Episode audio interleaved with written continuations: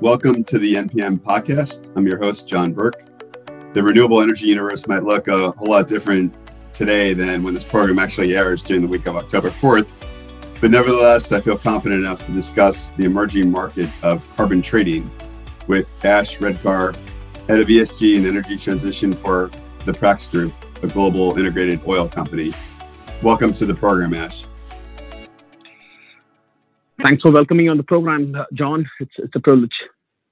So, before we get into it, there was a recent development in this marketplace earlier this week uh, on September 28th when CIBC announced the completion of Project Carbon's inaugural pilot trade between the Nature Conservancy of Canada, a leading national land conservation organization, and United, United Kingdom based uh, NatWest Group.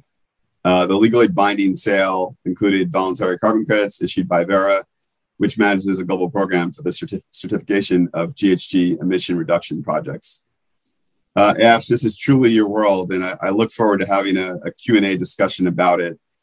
Um, there's an emerging market going on for carbon credits. Uh, states such as California have pushed the market along by incentivizing uh, massive RNG and sustainable diesel production through the uh, LF, LCFS, um, so, Ash, to just to kick us off, perhaps explain what carbon credits are and how they are valued on the open market.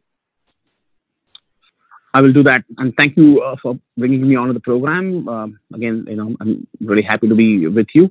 Uh, so, before I start off talking about carbon credits, let's go back to your announcement on um, Project Carbon, which I believe was uh, an announcement made out of Canada between NatWest uh, Group and Nature Conservancy of Canada, if I wasn't mistaken. Mm-hmm. And what I really liked about it was, you know, it is a it is a manifestation of how different stakeholders like banks, conservancy groups, um, you know, institutions, corporations, and individuals are far, are finally taking ownership and responsibility of of developing a more sustainable path to climate change and making sure that we are on a path of uh, net zero, hopefully by you know 2050, if not earlier. I think so. To be honest, I have to give kudos to CIBC. I have to give kudos to NatWest for you know putting their money where their mouth is. I think and talking is cheap. People are actually doing it, and that I think is is, is worth to be complimented. To come back to carbon credits, uh, I'll try to keep it simple uh, for the audience. The way I think of carbon credits, they are a recognized mechanism that allows individuals and companies to invest in environmental projects worldwide that contribute towards reducing carbon dioxide from the atmosphere. The way I look at it is companies and individuals can account for the unavoidable emissions, that is what I call something you can't get out of, by buying carbon credits from certified environmental and decarbonization activities that support community development, protect the ecosystem, or install efficient technology to reduce or remove emissions from the atmosphere. The second question, which I'll try to answer on you, is how do you put a price on it? Not so not so easy. I think uh, it's it's far from straightforward. Um, it's probably a function of four at a high level. It's a function of four things: geography, where it came from, vintage year, when the credit got generated, delivery period, when it's going to be available. So all else equal, a credit tomorrow is worth less, uh, worth more than a credit five years ago. It's like cars. And the final thing is, you know, what type of carbon removal project is it? Is it a avoidance? Is it a reduction or a removal outright? So there's a lot of nuances and idiosyncrasies to it, but I'm trying to, you know, hopefully dimensionalize it for the audience today. So that's all I have. Great, thanks, Ash. And I know uh, I was trying to simplify things earlier when I talked about RNG, which has been a growing area, but I know the carbon credit market's much larger than that. Uh, can you walk us through what projects lend themselves to carbon credits and why? So you would be surprised. I think uh, the carbon credit market, you know, it's really small today, but when it's all said and done, I think it's going to be 50, it's going to be 500 times bigger than what global commodity markets are today. So I think it's going to be probably in about five to seven years from now. I expect it to be the biggest market worldwide. So just to give you an idea of the market size. I think if you look at carbon credits, there are like three broad buckets or categories. One is what we call avoidance projects.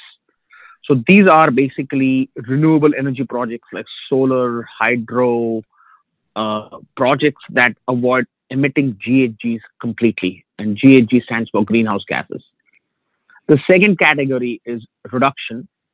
They reduce the volume of GHGs emitted into the atmosphere. So that is cook stove, fuel efficiency, development of energy efficient buildings, containment of methane, landfills, you know, something like that. And the last of those categories is removal. They actually suck carbon dioxide from the atmosphere. That's remove GHG straight.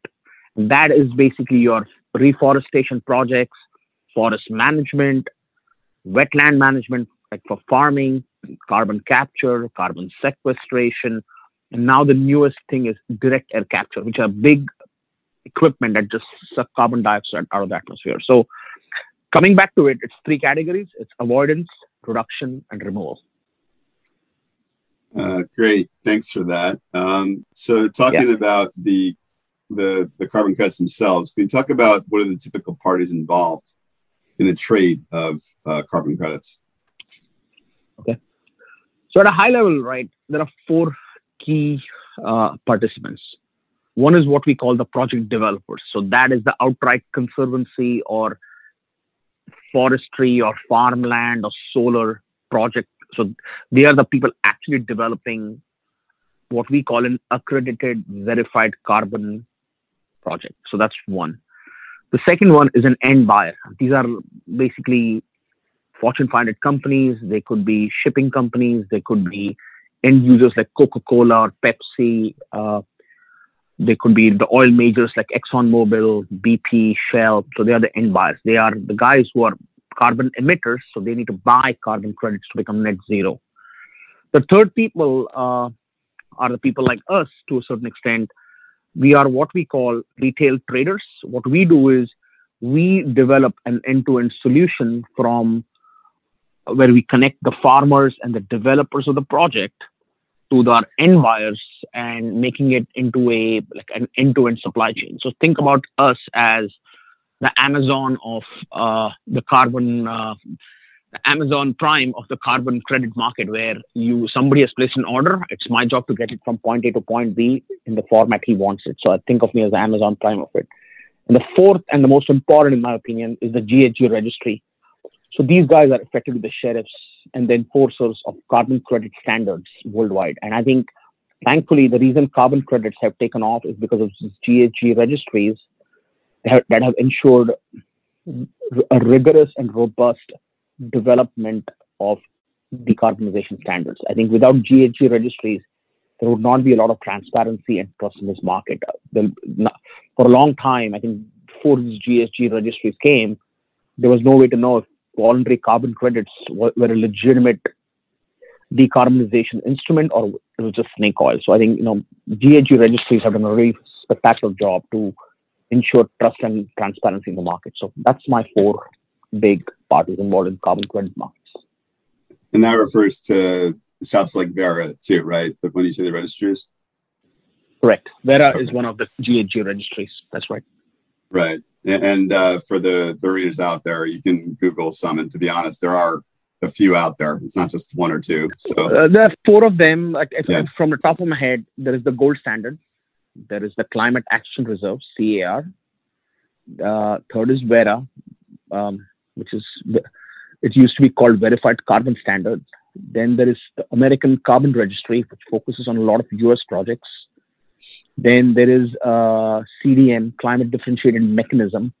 So there is a whole bunch of GHG registries out there. They all seem to have their strengths and weaknesses, but by and large, they have done a very good job in developing a framework. What will be probably the biggest market uh, in the history of commodity markets? Great. So let's talk about um, the products that feed into this market, um, such as biomass again, which is RNG as an end market, and then uh, carbon capture, which has been much discussed. And again, uh, going back to what the world might look like today versus say next week, if there's a certain vote on the evening of September 30th, it could be a different discussion. But um, talk to me what which projects are really aimed at reducing carbon emissions um, and therefore lead to more uh, carbon credit offsets versus less, and sort of why is that? So that's a good question. I think um, I think what I would say is the amount of carbon credits generated they are not necessarily a function of the project type. They all, at the end of the day, serve a core purpose. They're doing a job of reducing carbon dioxide from the atmosphere. Where I think you got to normalize these different projects is capital costs required upfront for a specific decarbonization initiative. Or if there's any tax break, you know, where either state governments or national governments or counties give for certain projects. So I'll give you an example, right?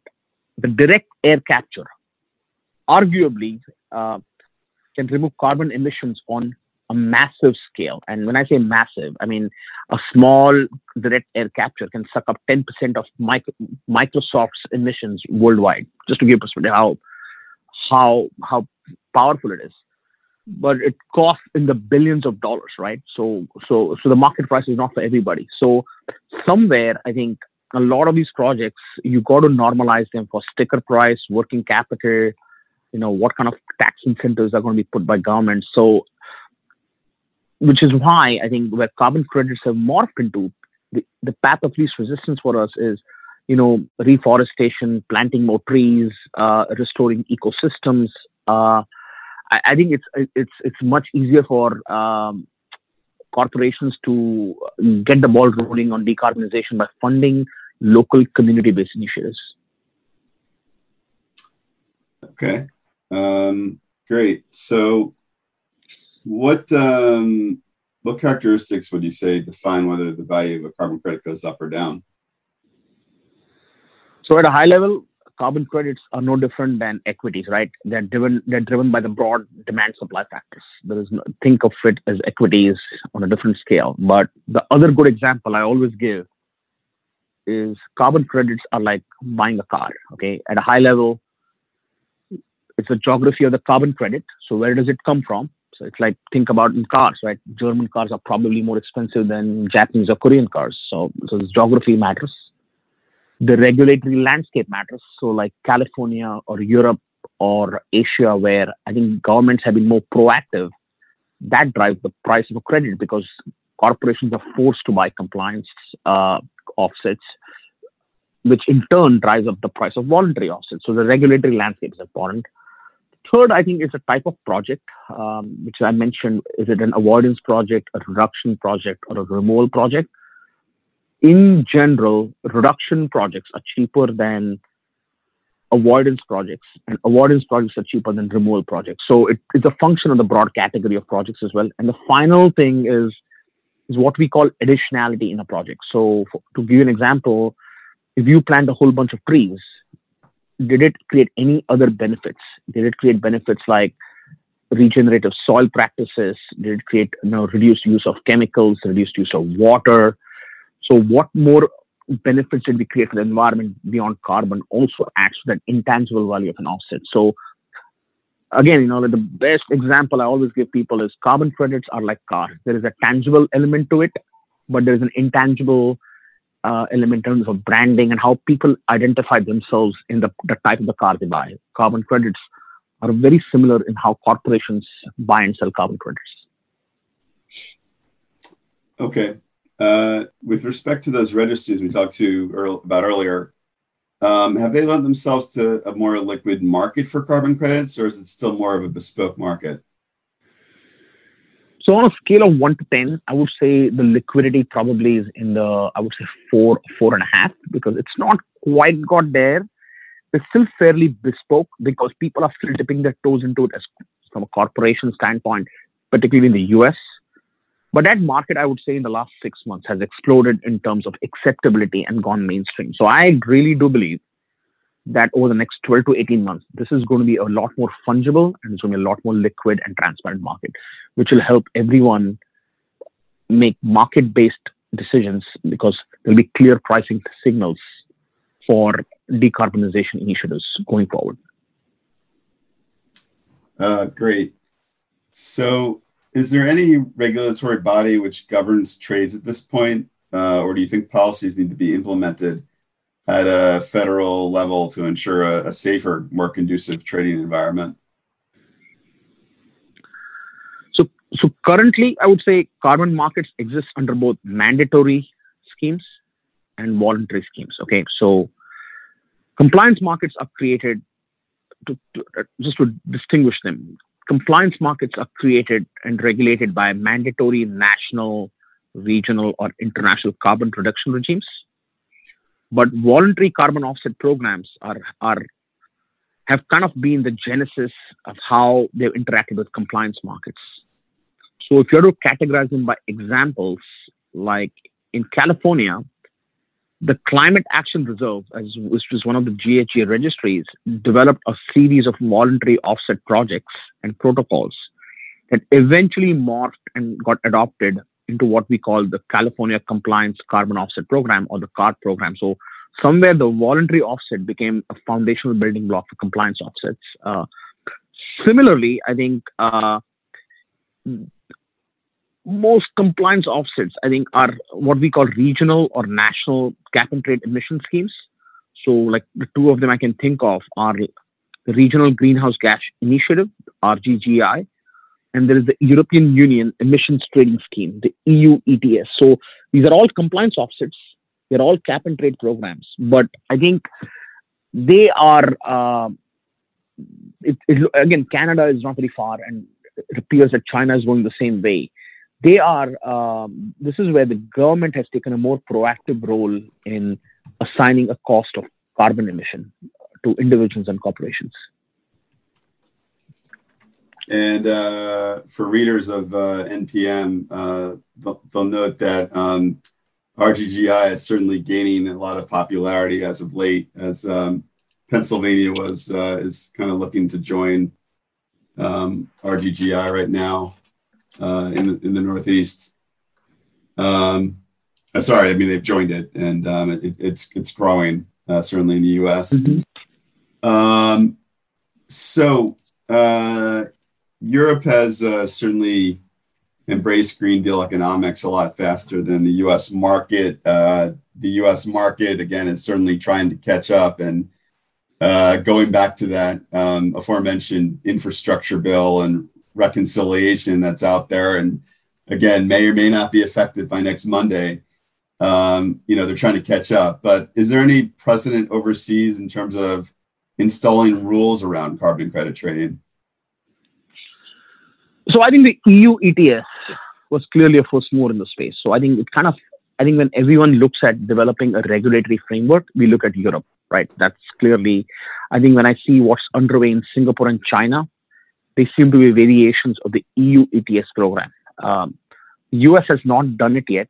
I see uh, initiatives underway currently by the American Petroleum Institute, the EPA. They're also looking at how to develop the market.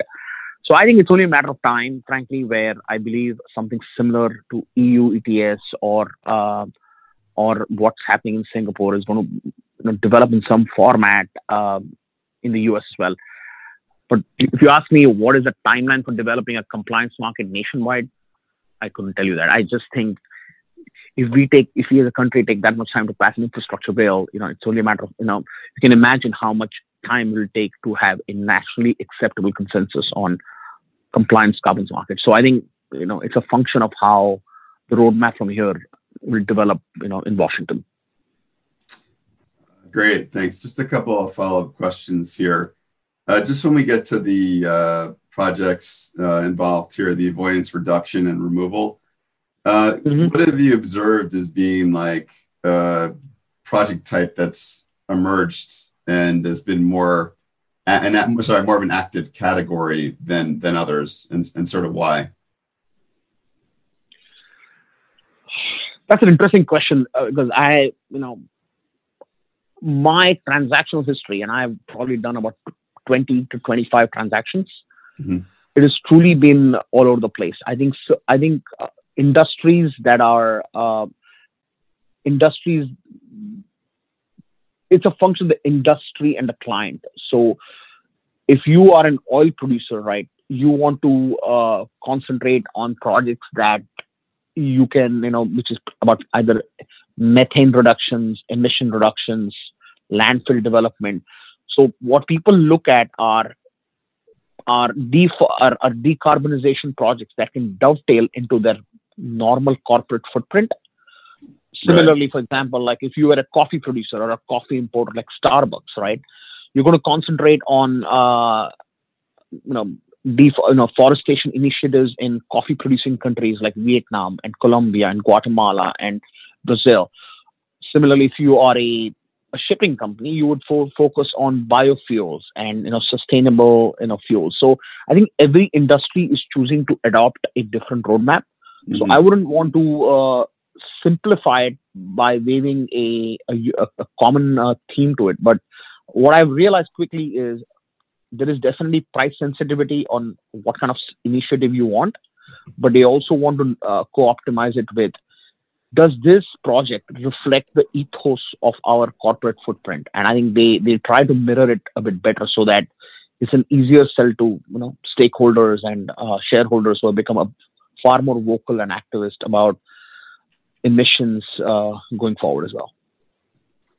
Yeah, and to your point, uh, also earlier this week, um, uh, midstream giant Enbridge and Vanguard Renewables um, announced a partnership to design and build eight RNG project sites. And I was like, okay, so who who's benefiting from this? And you have to kind of scroll down the release to see that Vanguard has this alliance, a farm powered strategic alliance, which includes Starbucks, Unilever, and Dairy Farmers of America, who are contributing, you know, their food and farm waste to Vanguard as RNG feedstock and so it ties into multiple parties a project like that so um, but that's that's no, uh, yeah. yeah. absolutely and that, that's no exception there's certainly a lot of other projects like that so um, so I, I said like you, you people are becoming pickier people are becoming smarter people are a bit more uh, there's definitely more uh, finesse and precision in how corporations are going about it now i think the market as i said has definitely become a lot more sophisticated and informed in the last six months. No question about it. Yeah, and just tying up um, today's program about the number of participants in this market, and probably speaking to your point about how limitless the market could get in a couple of years. Again, when you look at that CIBC, CIBC transaction, again, who are we dealing with here? CIBC, uh, the Nature Conservancy of Canada, and NatWest Group, some you know large institutions. I was actually going to ask you the question about whether you've observed any like institutions increasing their presence in this area, but I'm almost getting the sense that, that again there's going to be a lot of new participants entering this area today and tomorrow at this point. But what are your observations there? I can tell you that no banking and financial institution is uh, is decreasing their presence. Mm-hmm. You know, you know, we, we joked about it actually. Uh, this was about two or three months ago with a banking friend of mine that the things have got so different now that ESG used to be slide 49 of a 50 page slideshow, and now it has become slide number two. So right. suddenly, the, the, the first thing people want to talk about is tell me what your ESG strategies, and then I'll tell you if I want to even borrow or lend money to you. And so clearly, you know, the discussion has changed in corporate boardrooms. The discussions have changed in bankers and clients. And in a strange way, the banks have become the catalyst of change because if you control money, you probably control which client gets it based on what he's doing for the environment. And and that, I think, my opinion, uh, was clearly the is clearly very, very uh, you know, sitting from where I am, you can absolutely make the difference out. I think you can no longer just you know shrug it off as if it is just a lip service. I think ESG is mainstream. It is made into corporate boardrooms. It is unfortunately or fortunately for all of us, it is something. It is now the 800 pound or 8,000 pound gorilla in the room that we all have to reckon as individuals, corporations, and society. So there is, uh, if anybody is of the opinion that you know we, we can get away from it, I think that that ship has sailed. Right. Completely. Yeah. Okay. Well, uh, Ash, that's all the time we got. So I really appreciate you taking the time today. And yeah, um, thank you so much. Thank you. Thank you again. And uh, for everyone else, uh, please uh, tune in to us next time. Work out. Have a good evening. Thanks so much. Th- thanks, Ash. Appreciate it.